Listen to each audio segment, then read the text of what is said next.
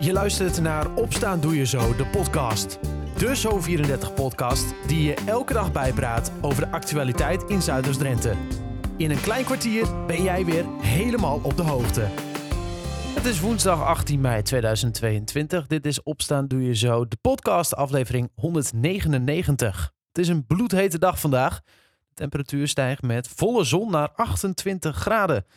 Met in het Zuidoost-Drentse nieuws vandaag. De gemeente Emmen heeft vannacht 100 asielzoekers opgevangen in de sporthal in de wijk Bargeres. Daarmee schiet Emmen het aanmeldcentrum in Terapel te hulp, wat wederom helemaal vol zit. Asielzoekers verblijven ook komende nacht nog in de sporthal. Het is niet bekend waar ze daarna naartoe gaan. Zometeen meer nieuws uit de regio. En verder in de podcast is Anna op bezoek bij initiatiefnemers van Naaie Noorbeschap in Dalen. ter ere van het eenjarig bestaan. Maar eerst is het vandaag de dag van de Neder-Saxe-lijn. Al jaren wordt er gesproken over het stuk spoor tussen Veendam en Emmen. Wat uiteindelijk moet zorgen voor een rechtstreekse verbinding tussen Groningen en Enschede. Vandaag een dag waarop er weer stappen gezet moeten worden. Ik spreek erover met Guido Rink, wethouder van de gemeente Emmen. Allereerst, ik kan mij voorstellen dat veel inwoners na zo'n lange tijd denken: is deze lijn nou nog wel nodig en waarom duurt het allemaal zo lang?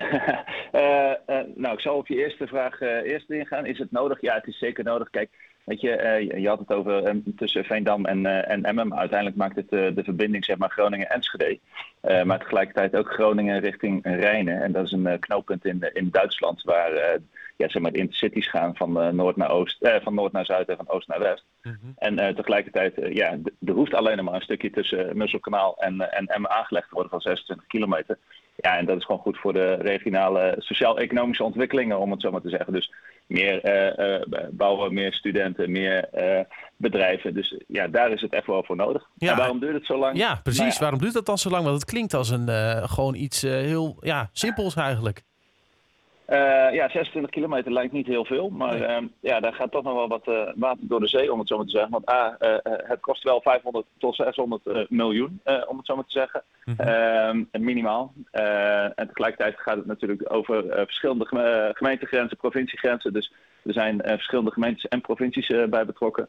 En tegelijkertijd uh, moet het uh, ministerie van uh, INW, Infrastructuur en Waterstaat, die moet natuurlijk ook zijn goedkeuring geven. En vervolgens moet ProRail ook nog ruimte hebben in de agenda. Dus het duurt allemaal wat, wat lang. En dat is, ja, wat dat betreft moeten we ook geduld hebben. Maar we gaan er vol voor. In eerste instantie stond hij niet op het plan voor het spoorbeeld 2040. Daar staat hij inmiddels wel op, maar we zijn bezig met versnellingen. Dus wat dat betreft is het ook goed dat die dag van de Neder-Saxe lijn er is. Ja, er zit dus wat uh, schot in de zaak als ik het zo hoor. Uh, ja, en, en, en hoe staat het met de neuzen? Staan die allemaal een beetje de, dezelfde kant dan op inmiddels? Mogen we dat dan nu dan denken?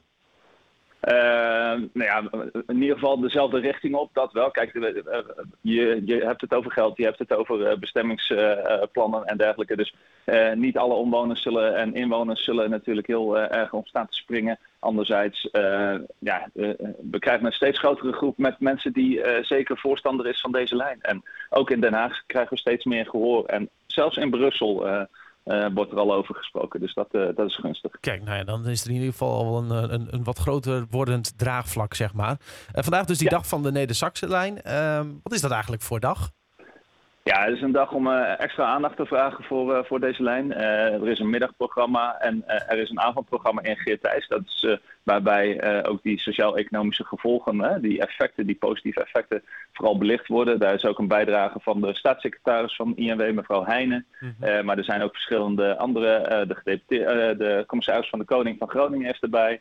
zo zijn er mensen uit Overijssel en Hardenberg zijn erbij. Dus het is met name uh, de omgeving bewust maken van uh, de nut en de noodzaak van, van deze lijn. En ja, dan krijg je toch weer wat nieuwe inzichten, ook als, als inwoner zijn. Ja, het is dus vooral belangrijk dat inwoners daarbij zijn bij de theater. Geert Thijs is dat voor de duidelijkheid. Hè? Ja, theater Geert Thijs. En ja, inwoners, ondernemers, studenten, geïnteresseerden. Kijk, het ja, dat is eigenlijk wel uh, wat, uh, wat de bedoeling is. Het is al uh, uitverkocht, moet ik ook heel eerlijk zeggen. Dus het animo is, groot. Ja, is groot. Hè? Dus, dus dat is mooi. Ja, en, en verder vandaag, want ik neem aan dat, dat zo'n dag niet alleen in het leven geroepen wordt om nou ja, de burgers zeg maar, meer info te geven.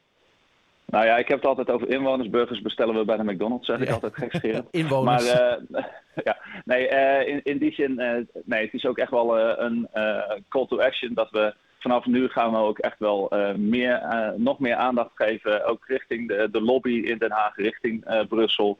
En nou ja, ik weet in ieder geval dat wij de afgelopen weken enorm naar elkaar toe zijn gegroeid. Hè? De ondernemers, de, de onderwijsinstellingen, maar ook de initiatiefnemers van de Stichting neder Lijn en de overheden. En ja, je ziet gewoon dat er een, ja, een mix ontstaat van mensen die enthousiast zijn en ook daadwerkelijk wat potten kunnen gaan breken. Dus er worden ook afspraken gemaakt met de staatssecretaris. Uh, en de minister ook trouwens, die zijn hier uh, 28 maart zijn ze in, uh, in Emmen geweest. Mm Hebben het ook gedeeltelijk over de Neder-Saxenlijn gehad.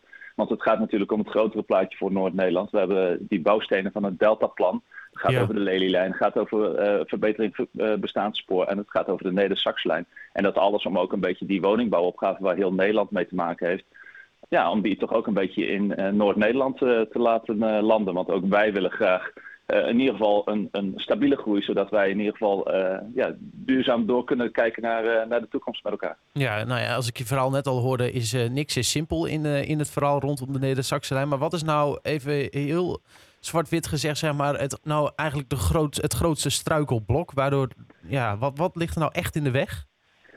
Uh, nou, er ligt niet veel in de weg, alleen uh, er zou wat meer moeten komen liggen. Ja, uh, dat is natuurlijk de grootste opgave, want je kan het geld maar één keer uitgeven. En ja, natuurlijk zijn wij als lokale en regionale overheden heus wel bereid om, om wat bij te leggen. Maar ook Den Haag moet hieraan meebetalen. En dat betekent dus dat wij daar groen licht moeten krijgen. En dat kan eventueel met extra financiële steun vanuit Brussel. Maar Den Haag moet uiteindelijk uh, het besluit nemen. Want het is een besluit vanuit uh, de ministerie, departement INW. Om te kijken of die uh, lijn er daadwerkelijk mag gaan komen. En dan vervolgens of we het geld bij elkaar krijgen. Is er een klein zicht op wanneer dat groene licht gaat komen? Hebben ze daar al iets over gezegd? Nee, nee, want we, moeten, we, we hebben wel verschillende onderzoeken. Hè? Die, die zijn al aangeleverd en die zijn echt positief. Ja. En dat wordt ook door, uh, door het ministerie zo erkend dat het uh, positief is. Dus de regionale effecten vanuit dat onderzoek die daar uh, getoond worden, ja, die zijn bekend. Dus het is nu de zaak om de, de gelederen te sluiten, zeg maar, in, in Noordoost-Nederland. Om te zorgen dat we met elkaar met een goed verhaal komen hiervoor. En ja, groen licht, ja, dat is altijd lastig kan, uh, bij wijze van als ze uh, echte geest krijgen, kan het volgend jaar zijn. Maar daar ga ik niet vanuit. Dus ik vind het heel lastig om daar. Uh, we, moeten, we moeten daar gewoon op in blijven zetten. En ja, op een gegeven moment moet je voor jezelf hebben: oké, nu moet het echt. en maar we, we, krijgen de wind uh, mee, zeg maar. Dus, en daar moeten we gebruik van maken. Dus Nog... ik kan niet zeggen wanneer. Het kan een jaar duren, kan vijf jaar duren, kan tien jaar duren. Maar hij moet er komen. De lobby voor de lijn duurt nog even voort dus. En vandaag op deze dag van de neder lijn wordt er ook extra veel aandacht aan besteed aan de komst van de lijn. Maar of en wanneer deze komt, blijft dus nog een groot vraagteken. Zometeen in de podcast hoor je over het Nijen Norbeschap in Dalen. Na het laatste nieuws uit Zuidoost-Drenthe.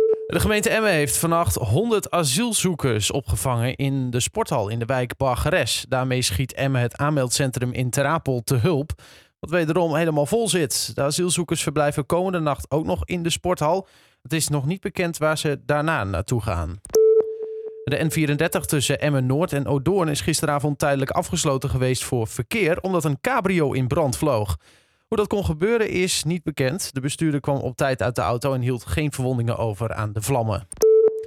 De brandweer heeft gisteren in Klezineveen een roek uit zijn benarde positie bevrijd. De vogel raakte verstrikt in een stuk plastic en kwam daarmee vast te zitten in een boom aan de schoepen. Om de vogel te bevrijden werd een hoogwerker ingezet. De hulpverleners wisten het stuk plastic los te maken en zo kon de roek mee naar beneden genomen worden. Vervolgens is de vogel meegenomen door medewerkers van de dierenambulance. En dan nog handbal. Hurry op uit Zwarte Meer krijgt vier punten in mindering in de Handbal NL League. Omdat de club niet voldoet aan de licentievoorwaarden voor volgend seizoen. Dat heeft de tuchtcommissie van het Nederlands Handbalverbond bepaald. Verslaggever Stijn Steenhuis twijfelt of de club in beroep gaat. Ze gaan ook eventjes met juristen om tafel, maar dat gaat veel tijd en zeker ook geld kosten. En uh, ik denk dat het vooral nu belangrijk is om er, om er sportief gezien goed voor te staan, die laatste drie duels. Zodat je op eigen kracht gewoon in die klasse blijft. Want door de puntenaftrek is Hurry Up nu gezakt naar de laatste plek op de ranglijst en dreigt degradatie uit zowel de Handbal NL League als uit de Bene League. Tot zover de laatste nieuws uit de regio. Voor meer ga je naar zo34.nl of je kijkt in de Zo34-app. Het is bijna een jaar geleden dat Nijnorbeschap Dalen is begonnen. Een initiatief om dorpsbewoners aan elkaar te verbinden, zodat ouderen geholpen kunnen worden met dagelijkse klusjes die ze zelf niet meer kunnen. En dus een goed moment om even terug te blikken op dat afgelopen jaar. Verslaggever Anna Ivis ging langs bij initiatiefnemers Ineke Bouwers en Albertje Wilting. Het gat in de zorg is eh, dat de organisaties steeds uh, echt professioneler gaan werken. En uh, kleine dingen overblijven, zoals tuinwerk of klusjes in huis, die gewoon de zorg niet oppakt en waarvoor wij dan de vrijwilligers inzetten. Kijk, en vroeger had je natuurlijk het systeem van uh, naberschap, van buren helpen elkaar met dat soort kleine klusjes. En dat was vooral hier op het dorp best heel intensief. Uh, intensief. Die, die, die burenhulp ging ook heel ver. Soms uh, bijna dat mensen dagelijks elkaar hielpen, maar ook soms wekelijks of soms alleen op afroep.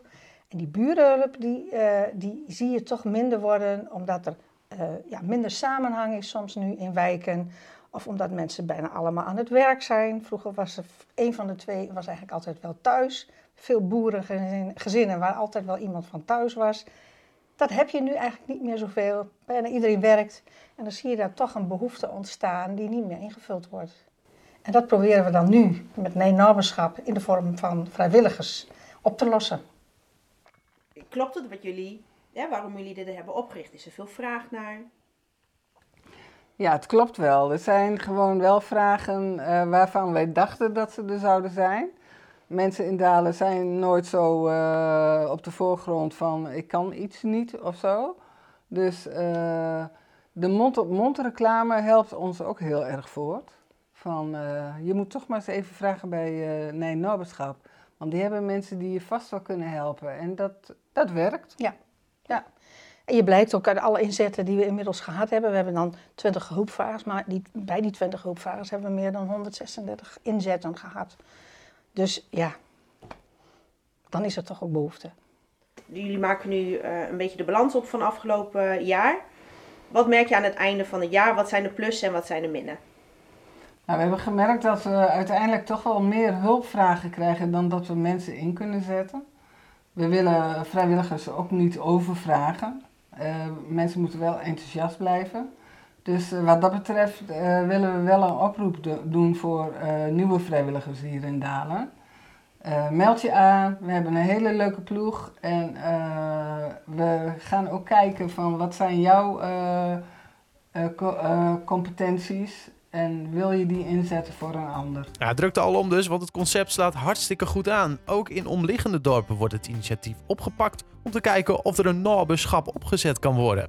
Meer hierover en ook over het naberschap in Dalen vind je op onze website zo34.nl of je leest het in de app. Tot zover Opstaan Doe Je Zo, de podcast van woensdag 18 mei 2022. Een fijne dag en tot morgen.